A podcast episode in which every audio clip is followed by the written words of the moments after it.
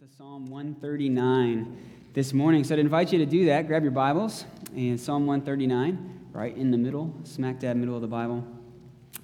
And uh, we're going to read it together. Pray for God to illuminate our hearts to understand it and uh, apply it to our lives.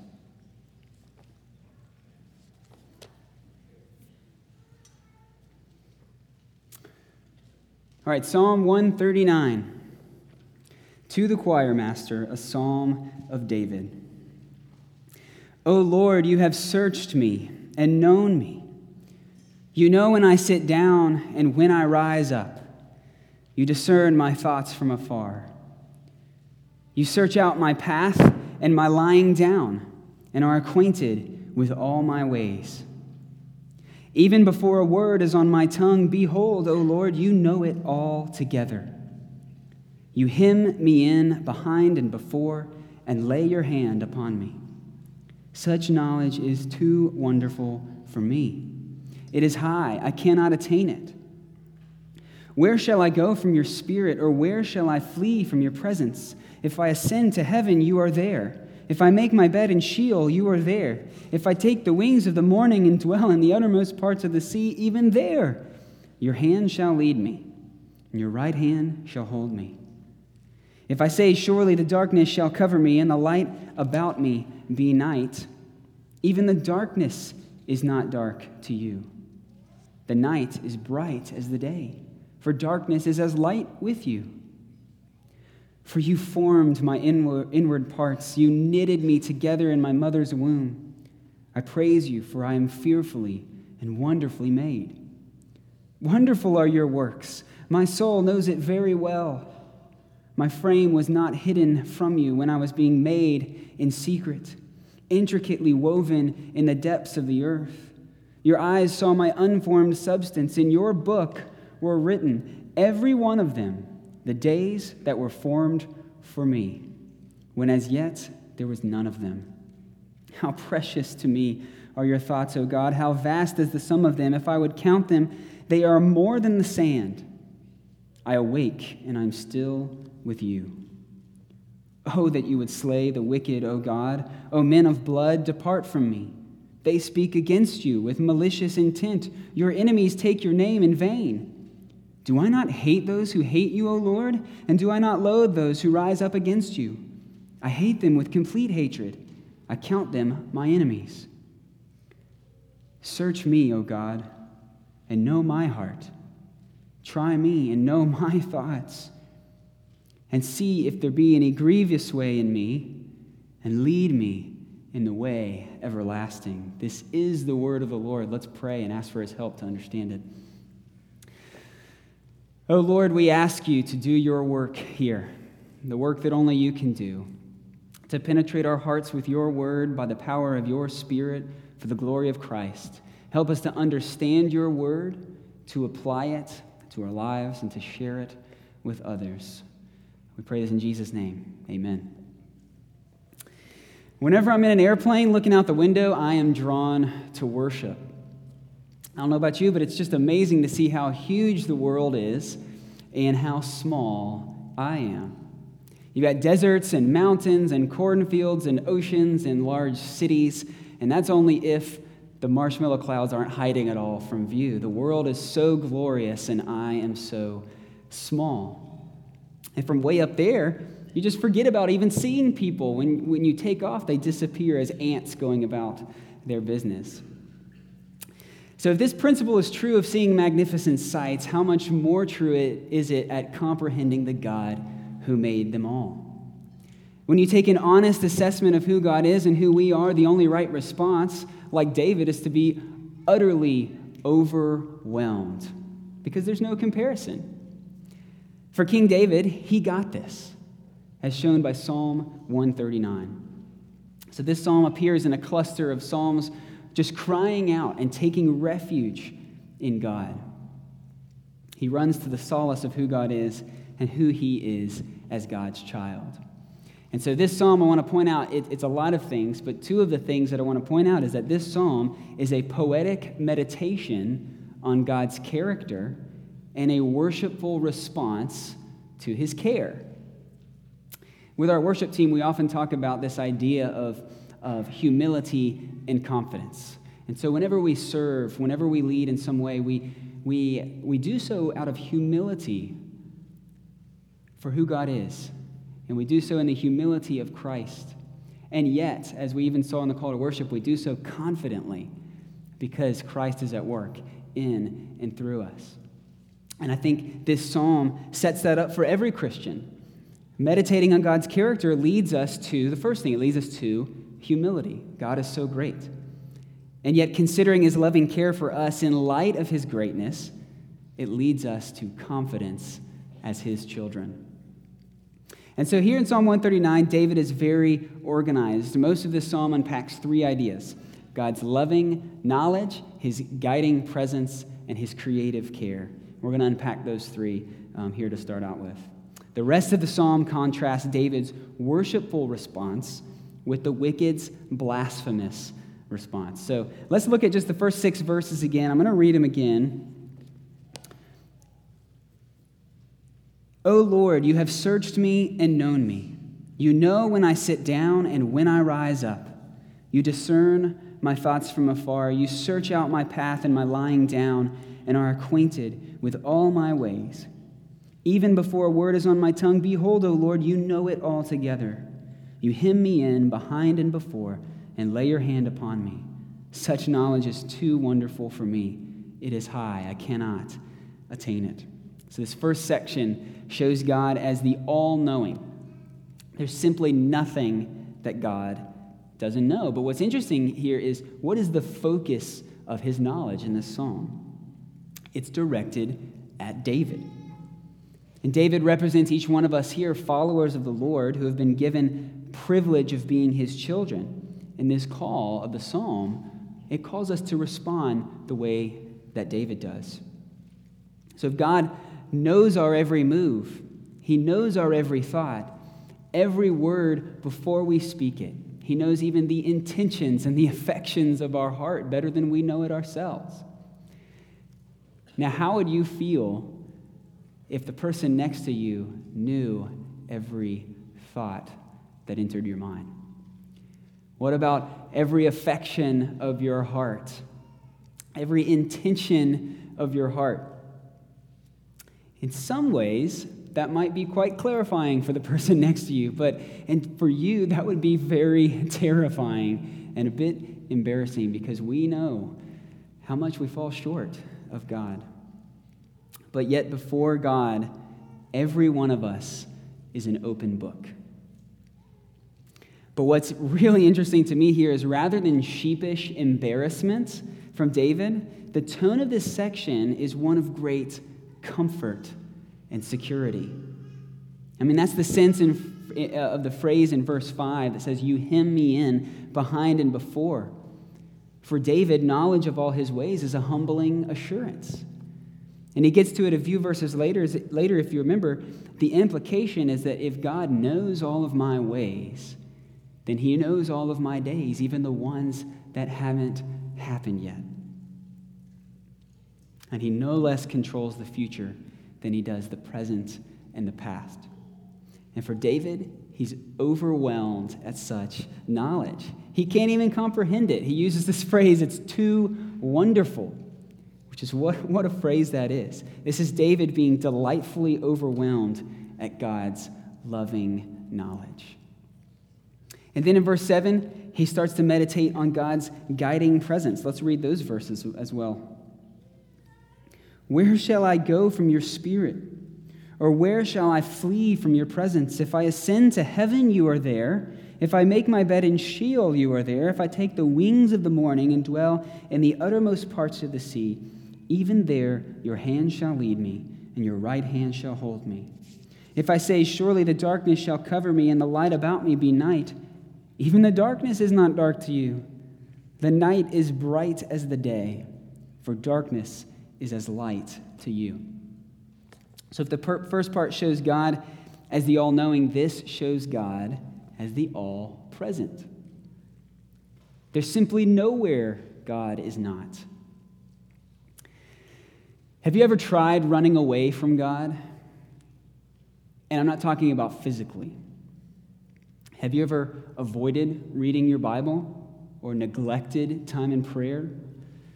Have you ever tried to suppress the conviction of the Holy Spirit or neglect fellowship with the church community or even ditch out on your small group because you're afraid of that accountability question? Well, Jonah thought he could flee from God in his downward spiral, but God showed him that it was quite a vain endeavor because you can't hide from God physically or even spiritually because he's omnipresent. What's interesting about Scripture is that it consistently shows that those who are hostile to God, for those who are against Him, or even those that are in a season of running away from Him spiritually, God's presence is quite a scary thing. Psalm 9 3 says, God's enemies stumble and perish before His presence. And you remember uh, when Adam and Eve hear God's presence uh, coming to them after the fall, what normally would have been this really comforting experience turned into a terror. They felt shame in their sin, and so God's presence wasn't comforting at all, and they were afraid, so they hid. But of course, God found them. And in contrast, David here in Psalm 139 is consoled that wherever he goes, God is sure to go with him, before him, and behind him. He says, If I go north, south, east, west, up to the heavens, down to the dead, if I try to take the cover by night, not only is God there, but his right hand is leading him and it's holding him. So for David, this actually isn't about fleeing or hiding at all. It's about knowing that God is with him, which is a great comfort. For those who trust in God, for those who take refuge in him, for those who love him, God's presence is certainly intimidating, but it's ultimately comforting. God's presence is David's security. Kind of like Moses in Exodus 33, when he says, God, if your presence won't go with us, then do not bring us up from here. Then, starting at verse 13, we take another shift. God, uh, David continues to meditate, but here in this third section of the psalm, he shows God as the all creative. There's simply nothing about him that God hasn't created. This third section reflects on the astounding truth that if God that the God knows everything about us and he's present with us precisely because he made us. And he's not casual or distant about this at all. The psalm of worship takes it to another level. If you look at verse 13, for you formed my inward parts. You knitted me together in my mother's womb. I praise you, for I am fearfully and wonderfully made. Wonderful are your works. My soul knows it very well. My frame was not hidden from you when I was being made in secret intricately woven in the depths of the earth. Your eyes saw my unformed substance, and in your book were written every one of them, the days that were formed for me, when as yet there were none of them. Do you sense the care? Do you sense the intimacy of being formed and knitted and made and intricately woven? And David does. He gets it very well to the core of his soul. He says, Wonderful are your works. My soul knows it very well. He knows that our God is in a distant suit in an ivory tower, but that our God is a very hands on God. And you can sense this wonder that such a great God, as he's been meditating on his character, such a great God would take the care to craft each one of us.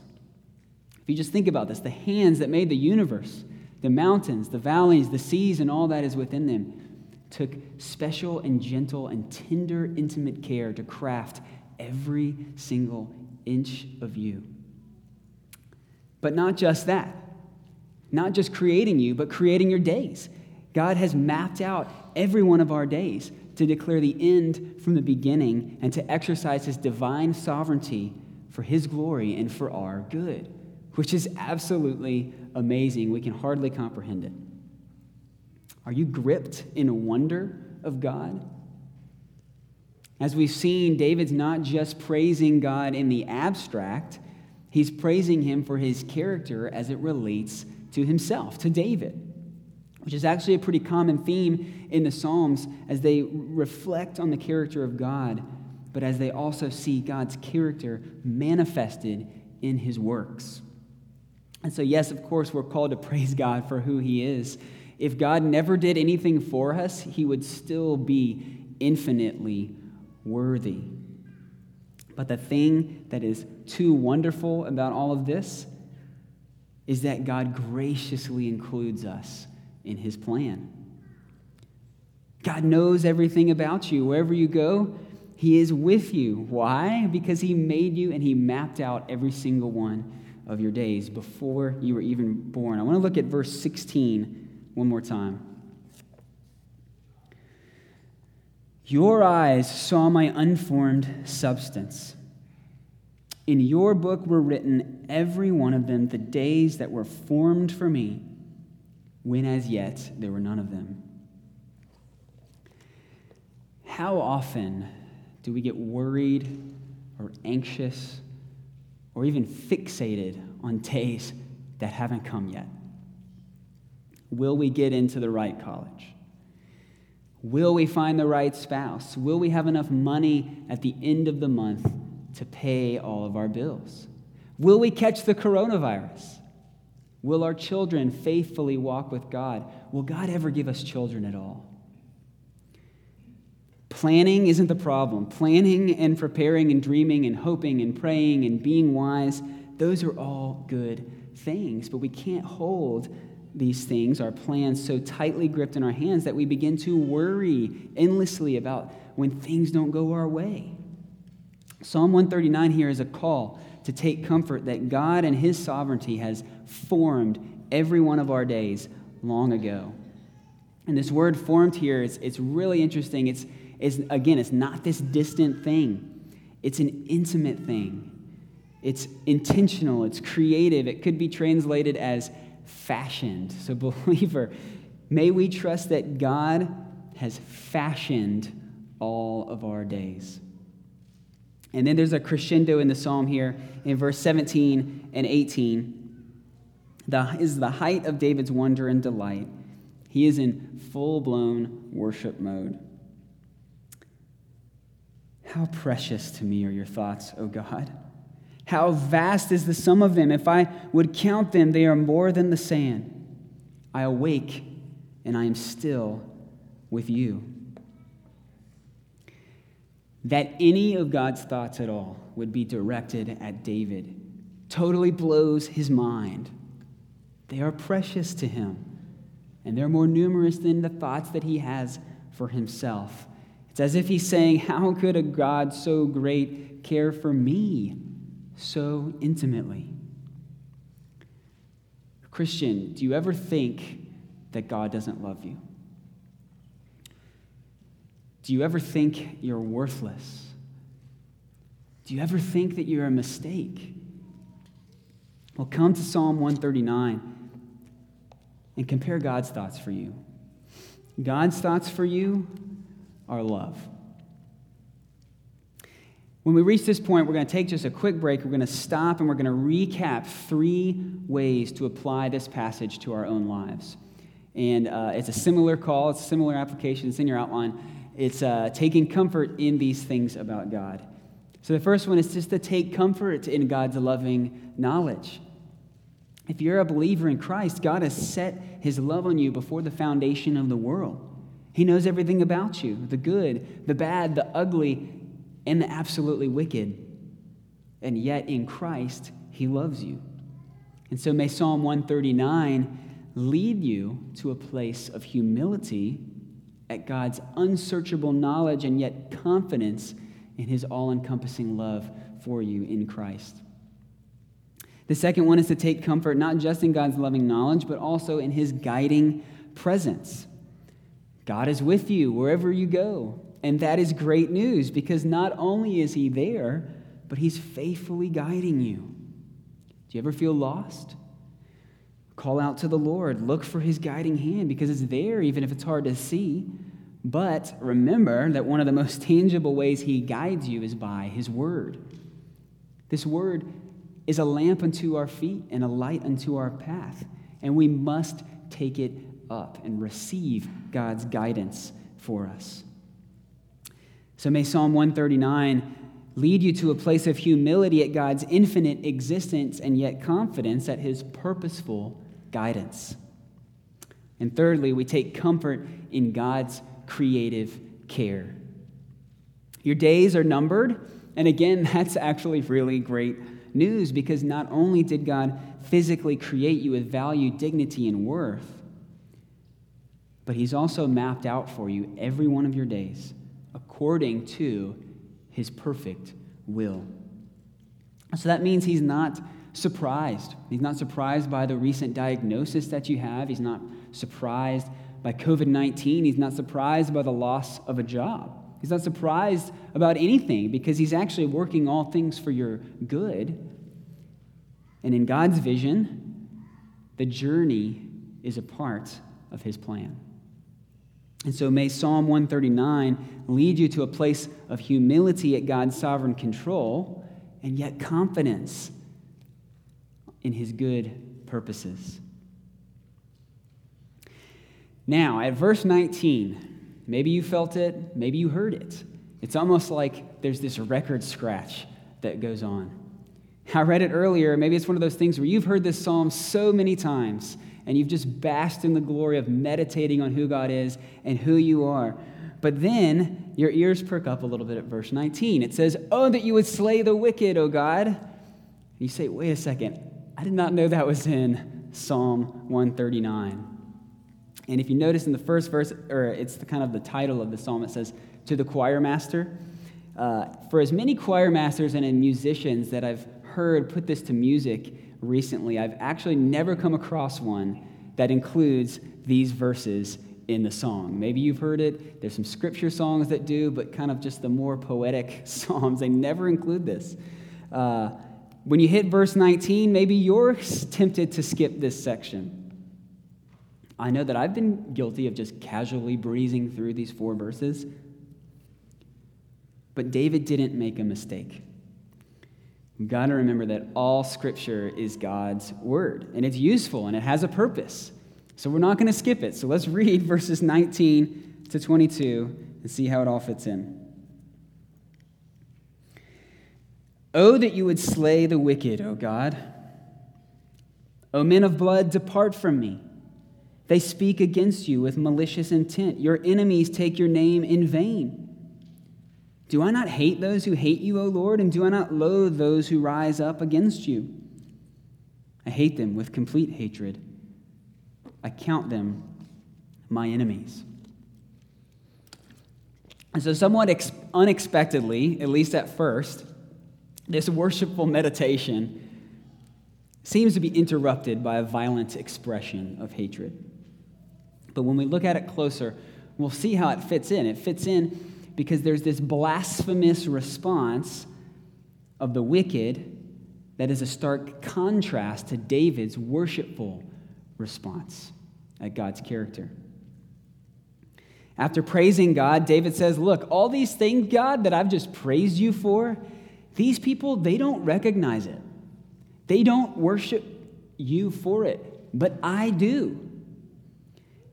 And quite honestly, when we read things like slay, slaying the wicked, makes us a bit uncomfortable, which is why I don't think they put it to the music that they make for this psalm these days. I mean, isn't, isn't anger, isn't hatred sin? But this isn't vengeful spite. This isn't a fit of rage. What we see here in these verses is zealous justice.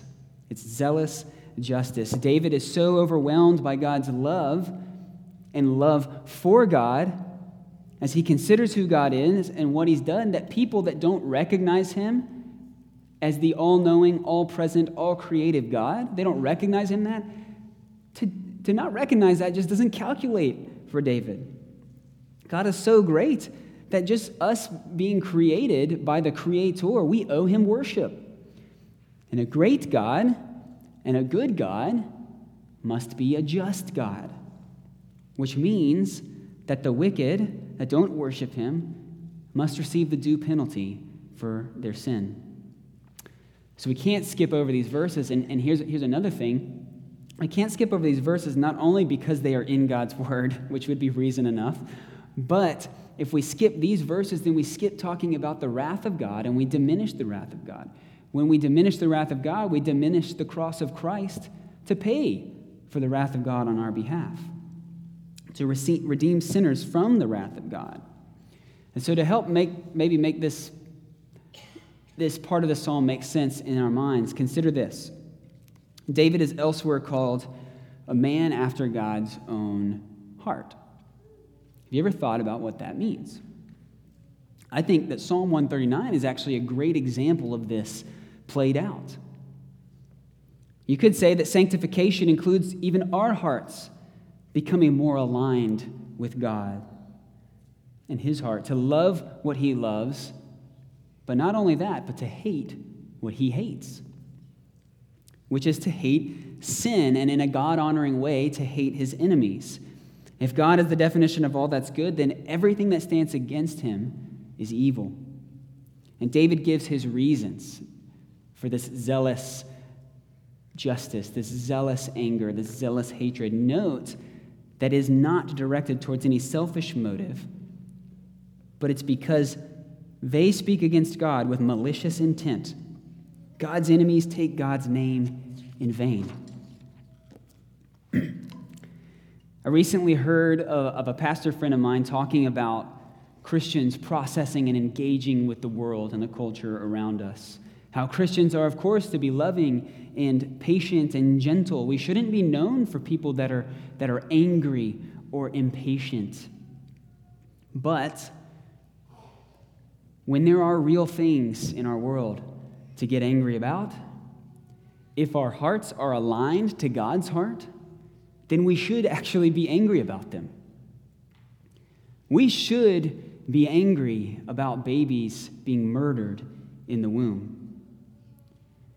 We should be angry about racism and about assaults on the image bearers of God.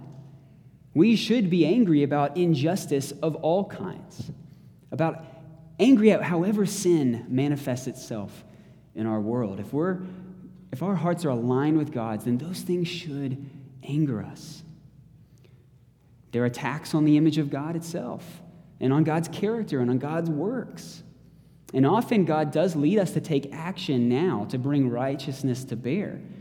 But in all of it, we're called to be angry without sin and to trust God's steady and sovereign plan to unfold.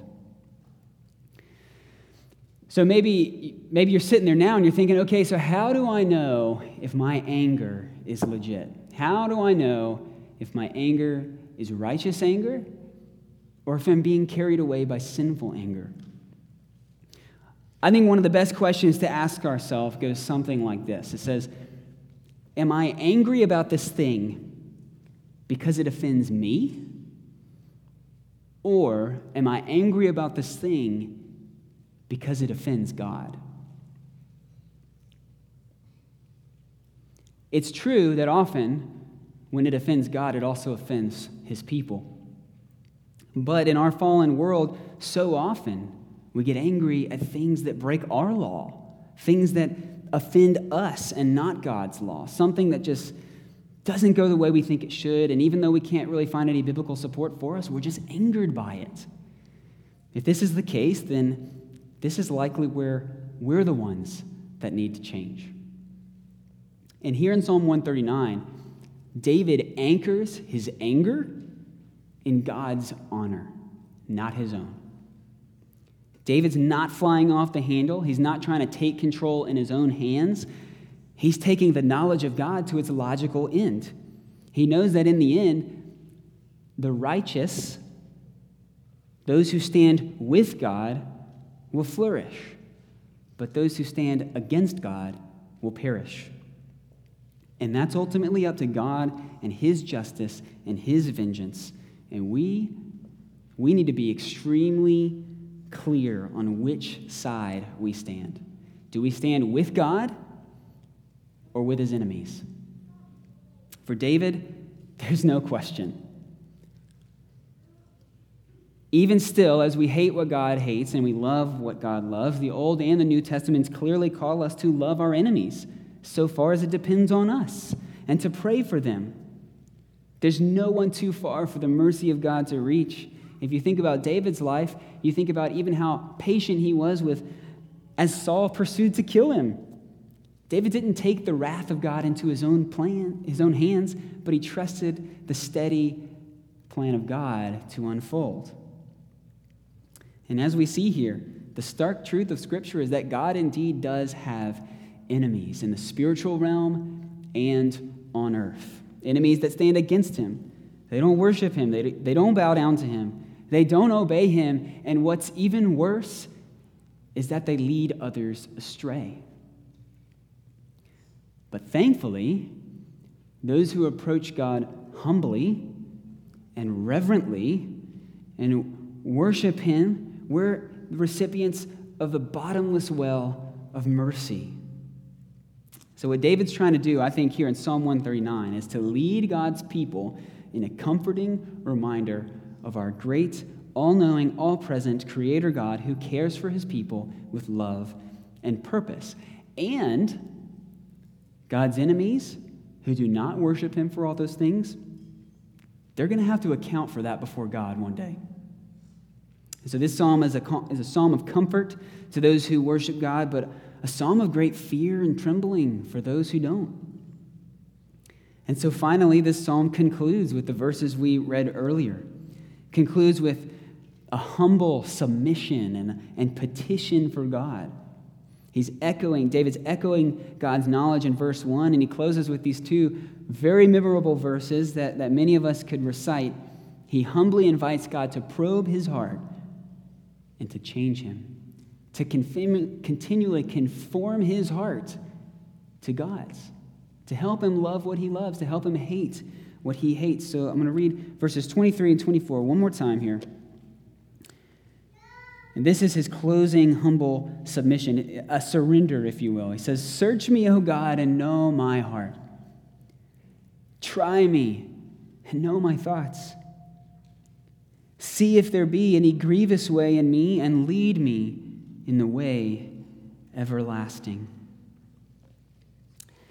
After this overwhelming meditation on God's character, he throws himself on God's mercy. He says, I don't want to be your enemy.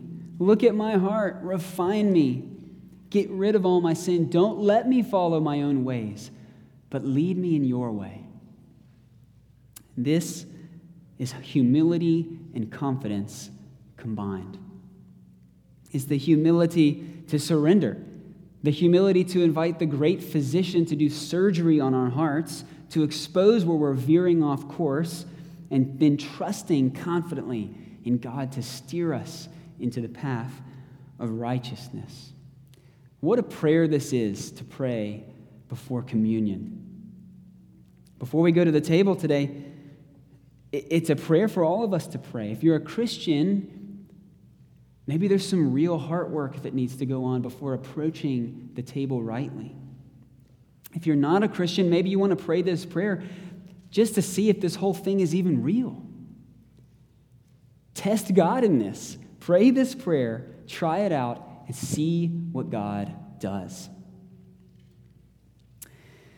And so I hope you've seen how Psalm 139 is a rich mine for God's people to come back to again and again. And I've tried to show you in its own context, in the life of David as the songbook of Israel, just how rich it is.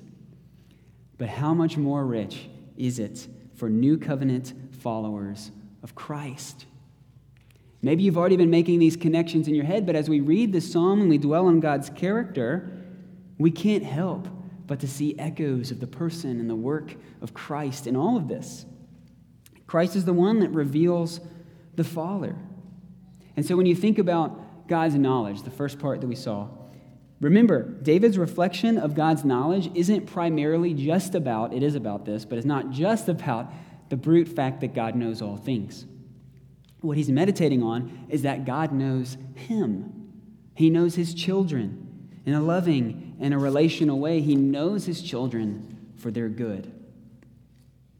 And in John chapter 10, John chapter 10, Jesus says, I am the good shepherd. I know my own, and my own know me. Just as the Father knows me, and I know the Father, and I lay down my life for the sheep. My sheep hear my voice, and I know them, and they follow me. I give them eternal life, and they will never perish, and no one will snatch them out of my hand. I and the Father are one.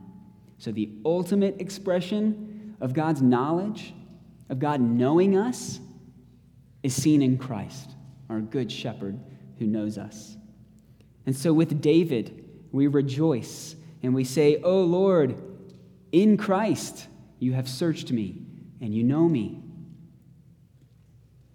But in addition to his knowledge, consider God's presence.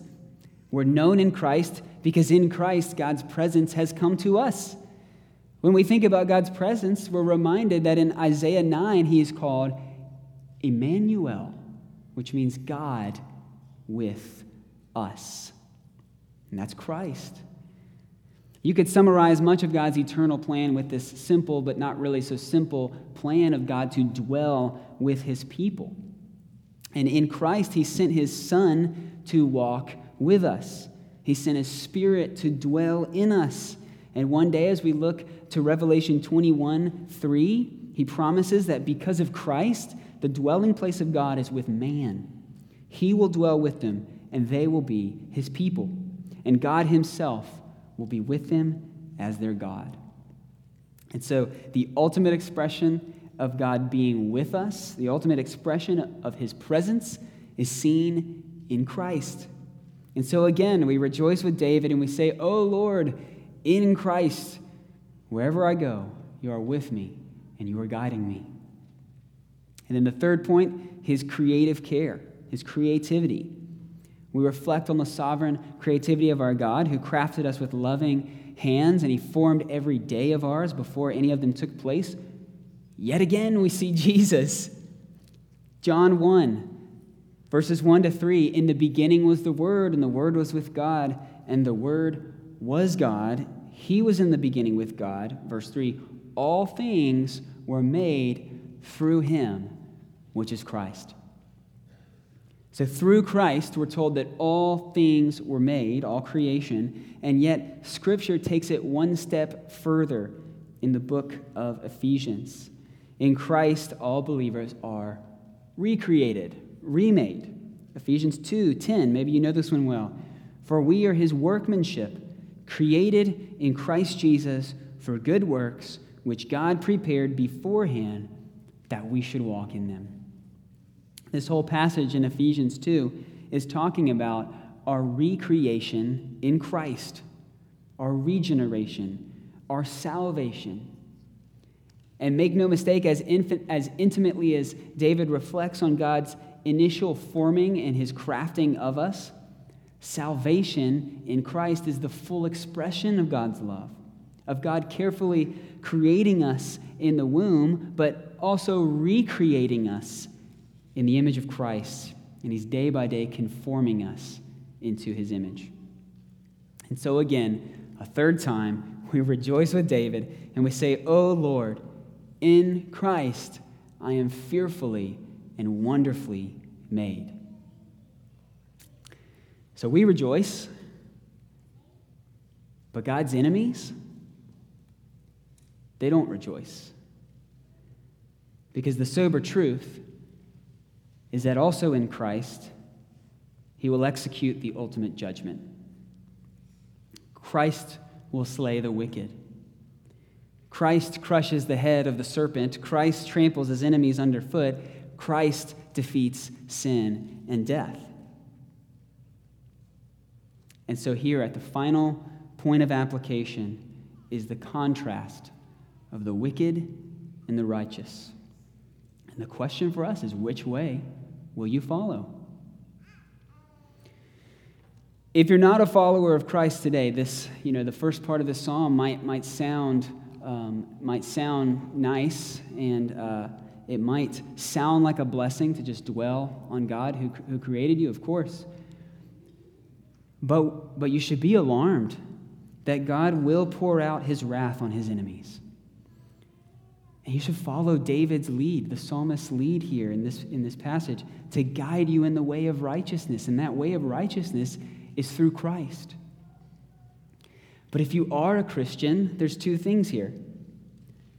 Take humble refuge and confidence in Christ that you may be found having a righteousness that is not your own, but one that is received by faith in Christ.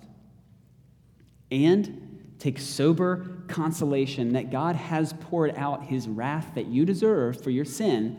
He has poured it out on Christ. And so, walking away with Psalm 139, let us not walk in the way of the wicked, but let us worship this all knowing, this all present, this all creator God and along with David here in this psalm, let us pray for God to lead you in the way. And the way is Christ.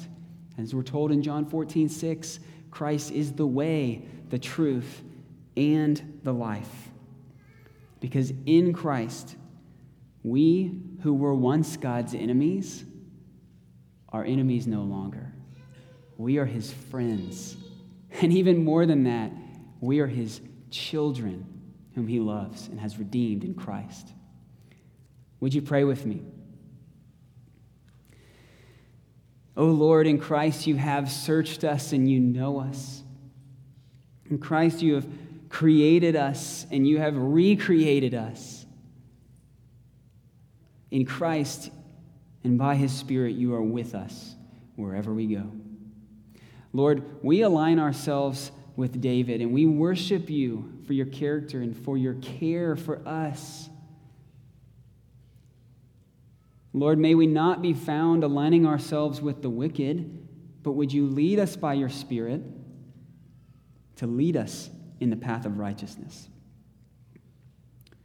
Lord, for all of us here, may we be incredibly humbled by what we read, incredibly humbled by who you are and how magnificent and great you are. And yet, Lord, for all those who take refuge in Christ, may we be incredibly confident and bold that we can come before your presence with thanksgiving. We can come before your presence because your mercy is so abundant and your grace is overwhelming. Lord, would you lead us to respond the way David does with worship and obedience? Lord, we thank you for your word. Would your spirit continue to do work on our hearts throughout this week? We pray all this in the name of Jesus.